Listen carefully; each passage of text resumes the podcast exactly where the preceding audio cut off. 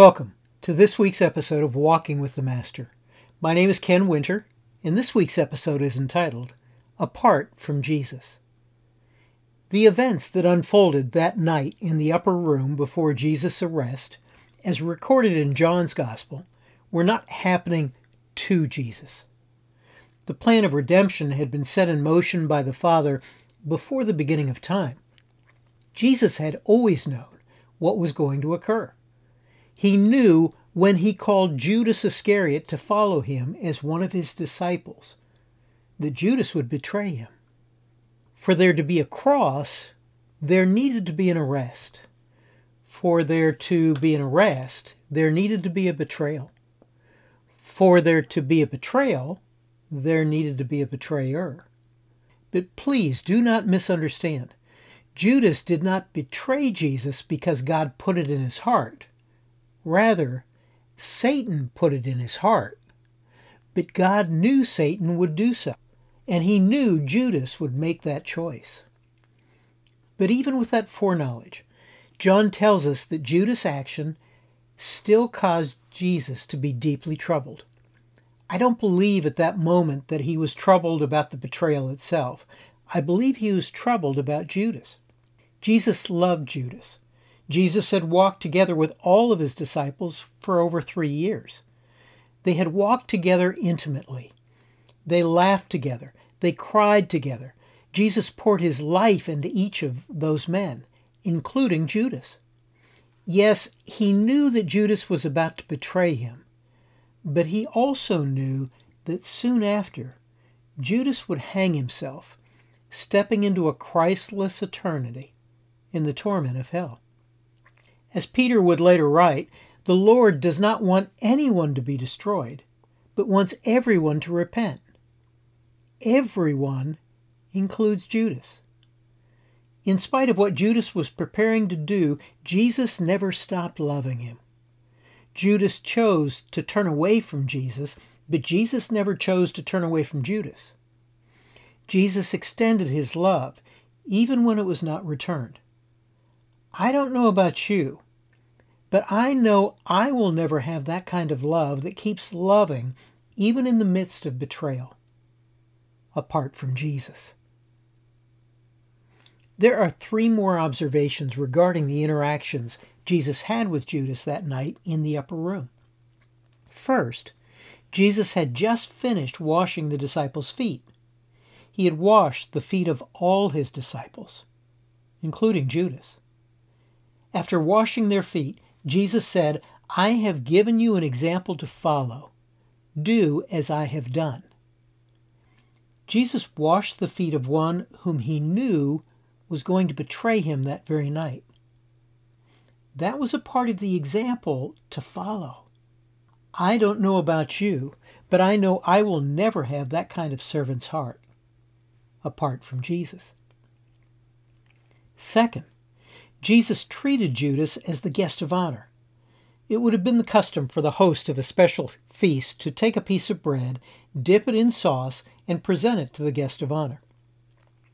Jesus was not giving the piece of bread to Judas solely to signify to John who the traitor was. He was extending honor and grace to Judas even up to the last moment. Jesus extended his grace even when he knew it was about to be rejected. I don't know about you, but I know I will never extend that kind of grace apart from Jesus. Third, John writes that as soon as Judas had eaten the bread Jesus had given him, Satan entered into him. By turning away from his Lord, Judas opened his heart to Satan. It is a reminder to each of us that there is no place of neutrality. If we do not turn to Jesus, we are in fact turning to Satan. There is no middle ground. Just ask Judas. Fourth, when Jesus declared to the disciples that one of them would betray him, John records that the disciples looked at each other, wondering whom he could mean. But what is telling is that apparently only Peter and John took the initiative to ask Jesus who the traitor was.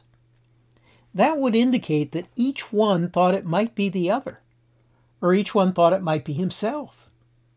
But apparently, except for John and perhaps Peter, no one suspected Judas when he got up to leave. So each of the other disciples apparently believed that any one of them was capable of betraying their Lord, including himself. That needs to be a sobering reminder to each one of us. Those who at that time had the most intimate relationship with the Savior did not see themselves as being incapable of betraying him. Before we rush to passing judgment on Judas, we too need to make a thorough examination of our own hearts, lest we fall into the same pit. Each and every one of us is capable of betraying our Savior by our word, our action, or our inaction. Don't think that you're beyond betraying Jesus. It has been said that we are all one step away from stupid, and this kind of stupid is a character issue. It is not a knowledge issue. It is only by His grace and by the power of His Holy Spirit that we can possibly remain faithful to the end. Don't take that for granted. The disciples knew they were vulnerable, and so are we. Our faithfulness is fragile apart from Jesus. One more thing. At the end of this same passage, we are given a very practical example of this same truth about faithfulness. Jesus tells Peter that he will deny him before the night is out. This comes on the heels of Peter declaring that he will follow Jesus anywhere, even to death. Peter believed he was incapable of such a thing. After all, he was Peter, the one on whose declaration Jesus said he would build his church. He was Peter, the leader of the other disciples. He was Peter, the first to boldly declare Jesus to be the Christ, the Son of the living God. He was Peter, one of Jesus' most intimate followers and friends.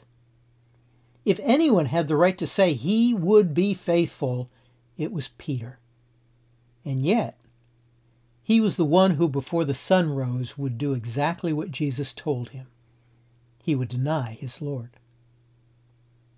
Jesus knew that left to our own devices, we would fail, just like Judas and Peter. That is why he sent his helper, his Holy Spirit, to live within us, to empower us to walk in his way, evidencing his character, his love, his servant's heart, his grace, and his faithfulness. But we would also do well to heed his warning. Apart from me, you can do nothing. Portions of this episode are taken from chapter 32 of my book, Taking Up the Cross. Information about my books is available on my website, kenwinter.org. Well, thanks for joining me this week, and I hope you'll do so again next week. As together we walk with the Master.